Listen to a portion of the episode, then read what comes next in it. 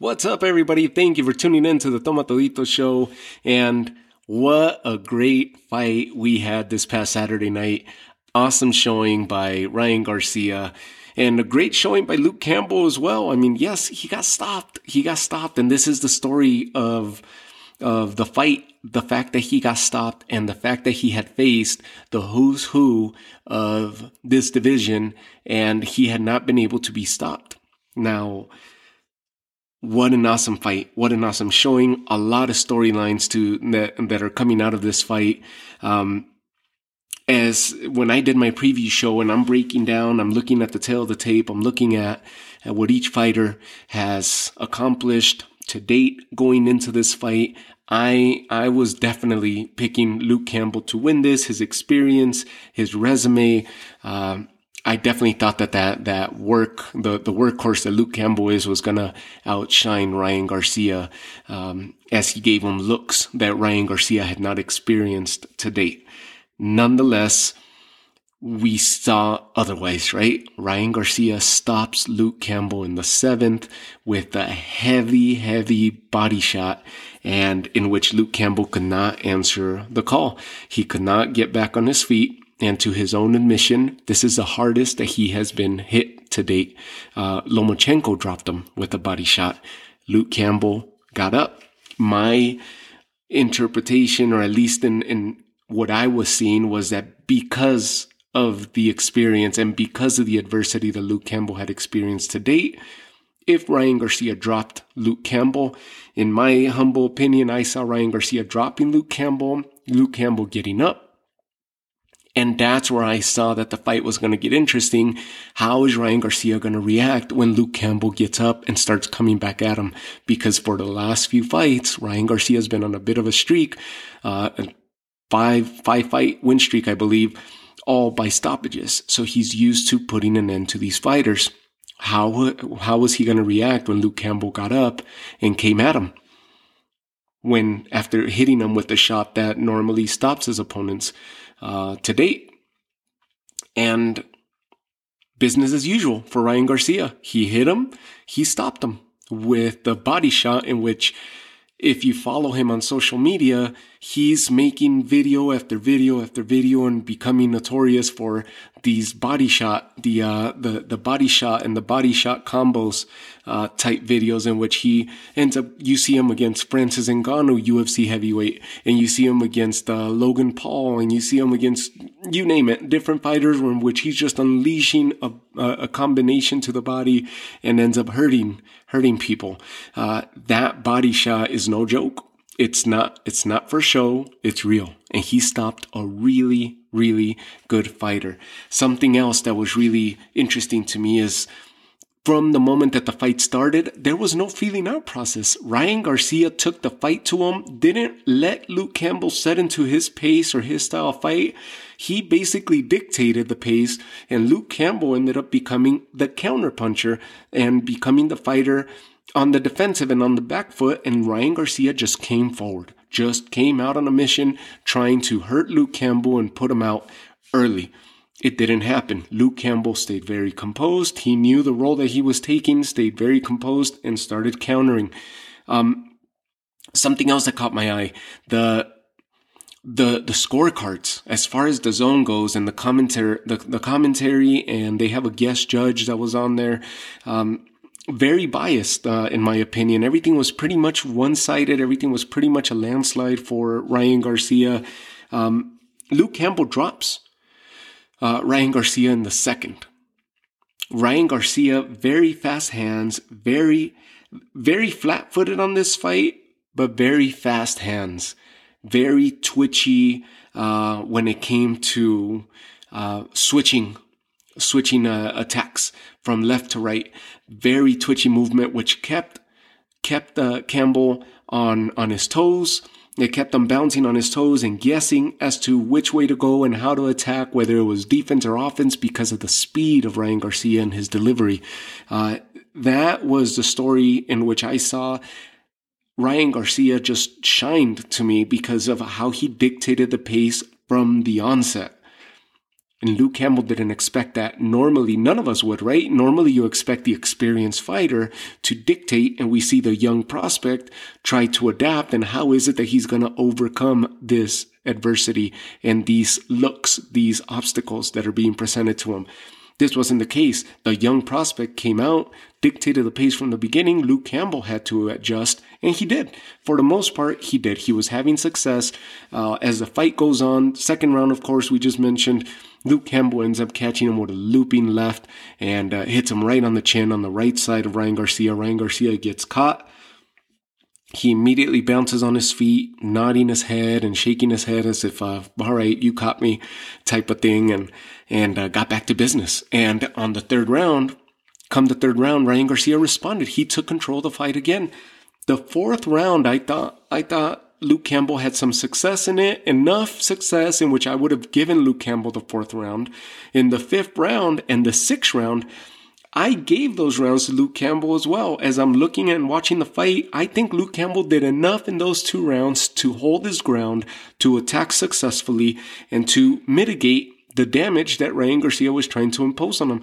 And he's trying, not only was he countering well, he was controlling the spacing and he was landing some good punches on Ryan Garcia. Luke Campbell did very well on those, with the exception of the end of the fifth round. With seconds left, in the fifth round, Ryan Garcia hit Luke Campbell right on the temple, in which you see Luke Campbell stumble, tuck, and then aim his body towards the ropes. At one point, he turns his ro- his back towards Ryan Garcia, and the referee stepped in, and it's literally within seconds left as the as the clock is dwindling down, and and and the round ended. Right, not enough time for Ryan Garcia to have put him away. And it seemed like that ended up persuading the commentators and the, the guest judge. And I don't know if the sideline, the, the, the, the, judges themselves, the actual judges, if they gave that round to him, if he stole that round because of the last few seconds, because of that ending to the round. Until then, I thought Luke Campbell was doing enough to win that round and to control the round. Same with the sixth. Ryan Garcia came out on a mission. Sixth round, he knew Luke Campbell was injured. He knew he hurt him, and he knew one minute in between rounds was not going to be enough for Luke Campbell to recover. Why leave it to question, right? Ryan Garcia rushed across the ring and starts landing some heavy combinations on Luke Campbell and pushing him against the ropes, in which you see Campbell rolling along the ropes uh, towards the middle of the ring. And and Campbell responded again. I mean, he com- he stayed composed. He gathers himself fairly well, and he gets back in the fight fairly fast. And and that's something to to appreciate in the in the style of fight that Luke Campbell presents. Um, the sixth round, I gave it to Luke Campbell as well. aside from that first, the, the immediate onslaught of Ryan Garcia, his hands are fast. I mean, you can't deny that his hands are fast. Luke Campbell did enough to me in that sixth round to control the round. Other than those flashy moments that Ryan Garcia would have, Luke Campbell was consistently uh, consistently working uh, throughout that round, similar to the fifth, except for the ending, of course, and similar to the fourth. So I had the fight a little bit different than how they were seeing it. It was a basic landslide for the way that most people were calling it. I, I, I didn't have it that way. Come the seventh, Ryan Garcia started stepping it up. We saw the look, a similar look to Luke Campbell just come out, somewhat composed, almost like he wants to continue working and, um, and throughout the fight, continue working and wearing Ryan Garcia down and it wasn't the case. Ryan Garcia, through an exchange, ended up uh, landing that left heavy, heavy handed hook to the ribs.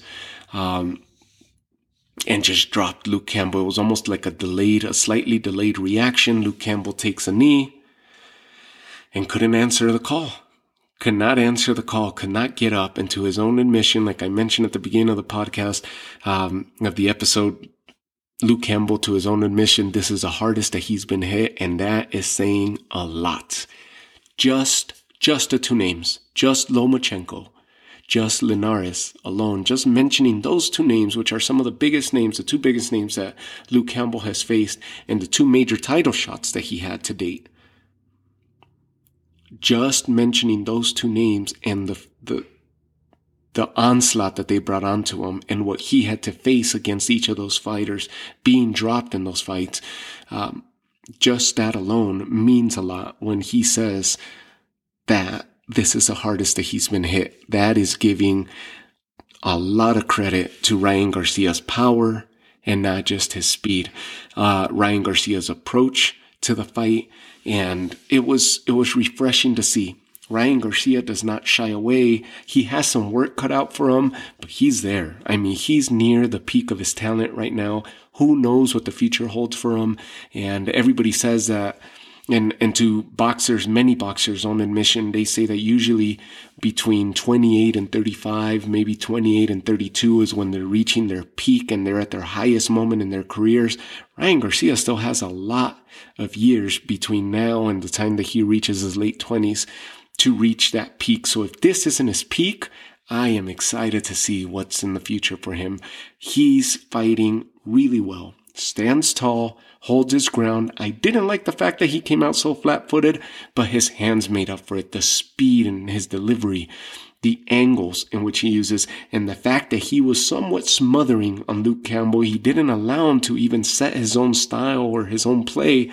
He just basically came out, dictated the pace from the beginning. And it was impressive. It was really impressive to see. Um, wow, a lot of the celebration was epic, right? He's celebrating with Oscar de la Hoya, celebrating with Canelo Alvarez, huge victory, almost like his homecoming type of fight. And uh, he's arrived. With this fight, he has arrived. He didn't beat a bum. He didn't beat a crossroads fighter. He didn't beat a journeyman. Luke Campbell is a live dog in this division. And maybe Luke Campbell might drop after this fight to a gatekeeper type uh, fighter. I don't I don't see it. it, it I almost want to bite my tongue saying that, but he's been there three times now. This would have been winning this fight would have gotten him as a mandatory to Devin Haney, which would have been his third attempt at a major title shot. And he came up short with another big name. To all the haters out there, Ryan Garcia's for real. He's real. He's a good fighter. He's a good young fighter in a really good team surrounded by a really good group of trainers and good fighters in that stable. And he's going to learn. He's only going to get better. That drop, the fact that he got dropped, that's going to be itching away at him. And you bet that Eddy Reynoso is going to fix those flaws. And the fact that he likes to hold his hand somewhat low, his right hand somewhat low, since he's more left hand dominant when he's attacking, um, you know they're going to fix that issue. So it doesn't happen again, or they try to mitigate that from happening again. Um, he's surrounded by a great team, surrounded by none other than Canelo Alvarez, to mention a few, right? Oscar Valdez. I mean, you name it. He's surrounded by by top notch talent, great trainers. Eddy Reynoso is an awesome trainer. Look at what he's done for Canelo's career. And, uh, and he and he's young. He's got so many years. The age factor is in his favor at the moment, uh, to which he if he's working with this much speed and he's got a good amount of power right now, forget about moving up to 140. Take over the 135 division. You got plenty of big fights in this division. Let the other fighters move out and take over this division. Uh, if Teofimo ends up moving up, if Gervonta ends up moving up, whoever it is, it seems like the fight that, that Ryan Garcia is calling out right now is Gervonta Davis. He really wants that fight.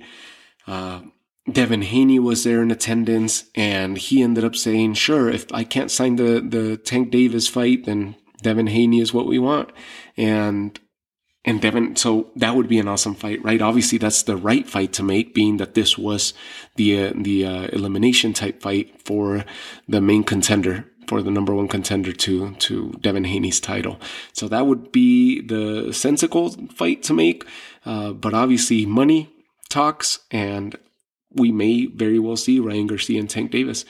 Uh, I think it would be too soon for Ryan Garcia to take on Tank Davis. I would love to see him against Devin Haney. I think Devin Haney, as fast as he is, I, I'm almost tempted to give the nod to Ryan Garcia's speed, uh, being a notch above Devin Haney. Um, I would love to see that fight. I think Ryan Garcia, Devin Haney is the right fight to make. I think money wise, Ryan Garcia, Tank would be the fight to make if it's about promotion and money. Uh, they're going to take it that way. What, what, why I'm hesitant about that fight is because I think Tank is a little bit more experienced than Ryan Garcia at this level of fighting. And I think a loss to Ryan Garcia would be a huge detriment to his career, especially if he loses by knockout or if he gets stopped the way that Santa Cruz just got stopped by Gervonta Davis a few months back. That would be a huge detriment to Ryan Garcia's career. Um, as far as can he can he hold his own against Gervonta? I'm I'm sure he can. He looks every bit good right now as any other lightweight that that, that's out there at the moment. I think his showing with Devin Haney, even if the fight becomes contentions and very tense, it, even if it gets to a decision and there's no big flashy knockout or knockdowns, I think Ryan Garcia would actually itch out a, uh, edge out a, a decision against Devin Haney, take over the WBC title, adding an additional tool to his tool belt, an additional look an additional, uh, being exposed to an additional look and an additional uh, opponent eh, to which he could apply even more experience come the Tank Davis fight. But if money's talking, the Tank Davis fight may very well be the next one made. If uh, if he's smart and De La Hoya and Canelo are able to talk sense to him, I would say take on Devin Haney. Devin Haney's no pushover. Devin Haney is a star in the making. I obviously people are criticizing, and including myself, I wasn't too impressed with his recent showing against Yuriorkis Gamboa, who's already slightly past his prime, if not quite past his prime, but Devin Haney should have put an end to him, and he didn't. And that seems to be the uh, the critique there, similar to what Teofimo took against uh, against Nakatani, right? Where where he he didn't look that great, but look at what he just did to Felix Verdejo that's another candidate that should have been up there with uh, with the fight of the years for candidates for 2020. So, wow, sky's the limit for him. I had no idea it was going to go this way. It was crazy to me to even think when I saw him go down in the second round, Ryan Garcia, that is, I thought, here he is. This is it. If he was going to be exposed, here it is. Right hands too low, inexperience. Here comes the work dog. He's about to start taking over this fight. And it wasn't the case. It, it wasn't the case. Ryan Garcia proved all the haters wrong, proved all the critics wrong, all the doubters, including myself. Uh, I was going more for the experience and he proved everybody wrong. He's here. He has cemented, he has set his foot on the lightweight division as a who's who and welcoming all comers. Ryan Garcia has arrived to the big times. So keep your eye open for this young champ. King Ry is on the rise and what an awesome fight. What an awesome showing and an awesome way to kick off 2021, two days into the year, and we already had this great fight. Aside from having great showings from the twins, right? One twin loses, the other twin defends his title, and Felix and Rene Alvarado, and um, and Franchon Crews-Dezurn. Keep your eye out for Franchon Crews-Dezurn because she's gonna make some noise. I'm gonna cover. I'm gonna talk a little and go a little more in depth about her uh, in a future episode in one of the upcoming episodes. So keep your eye out for that. Um, she's someone to to keep an eye out for as she's going to make big waves in the uh, in the sport of boxing of women's boxing of course and uh, and she's got a storyline. So i got an episode coming up on on franchon crews-dezurn but she came out victorious as well on saturday. So good showing uh, great card through and through. And ryan garcia listen he's here. He is a force to be reckoned with. And I am excited to see what 2021 holds for the lightweight division and who we're going to see Ryan Garcia in the ring against next. Uh, thank you guys for tuning into the Toma Todito show and happy 2021. We're a few days into 2021 and so far so good in the fight game. And this first month, this initial month is already going to be action packed. Uh, whether it's UFC related. Bellator hasn't related hasn't released their schedule yet, but as far as MMA goes and UFC, they got a stacked month already. As far as boxing goes, just starting on the 16th, we got a huge fight coming up, and that's going to be one of the upcoming episodes that I'll be covering as well. So, Ring Magazine title implications on the 16th, coming up on the 16th. So, I'll, I'll cover that on a future episode. Thank you guys for tuning in to the Toma Todito show. Welcome to 2021 and I wish each and every one of you every bit of success that this world and this life has to offer, and I will take the journey alongside you, alongside um, you as the listeners, and uh, and I hope that this year means big things for for all of us. So take care of yourselves. Talk to you all soon. Have a good night.